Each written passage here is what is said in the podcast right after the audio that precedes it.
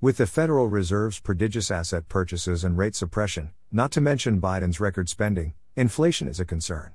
But now there is another problem on the horizon deflation. If we look at commercial and industrial lending at commercial banks divided by bank deposits, we see the ratio is the lowest since the 1970s. How about loan and leases at commercial banks divided by deposits? Also the lowest since the 1970s. Why is this possibly deflationary? Because commercial banks are the primary transmission mechanism for Fed policy, this bodes ill unless the economy roars back from government COVID shutdowns.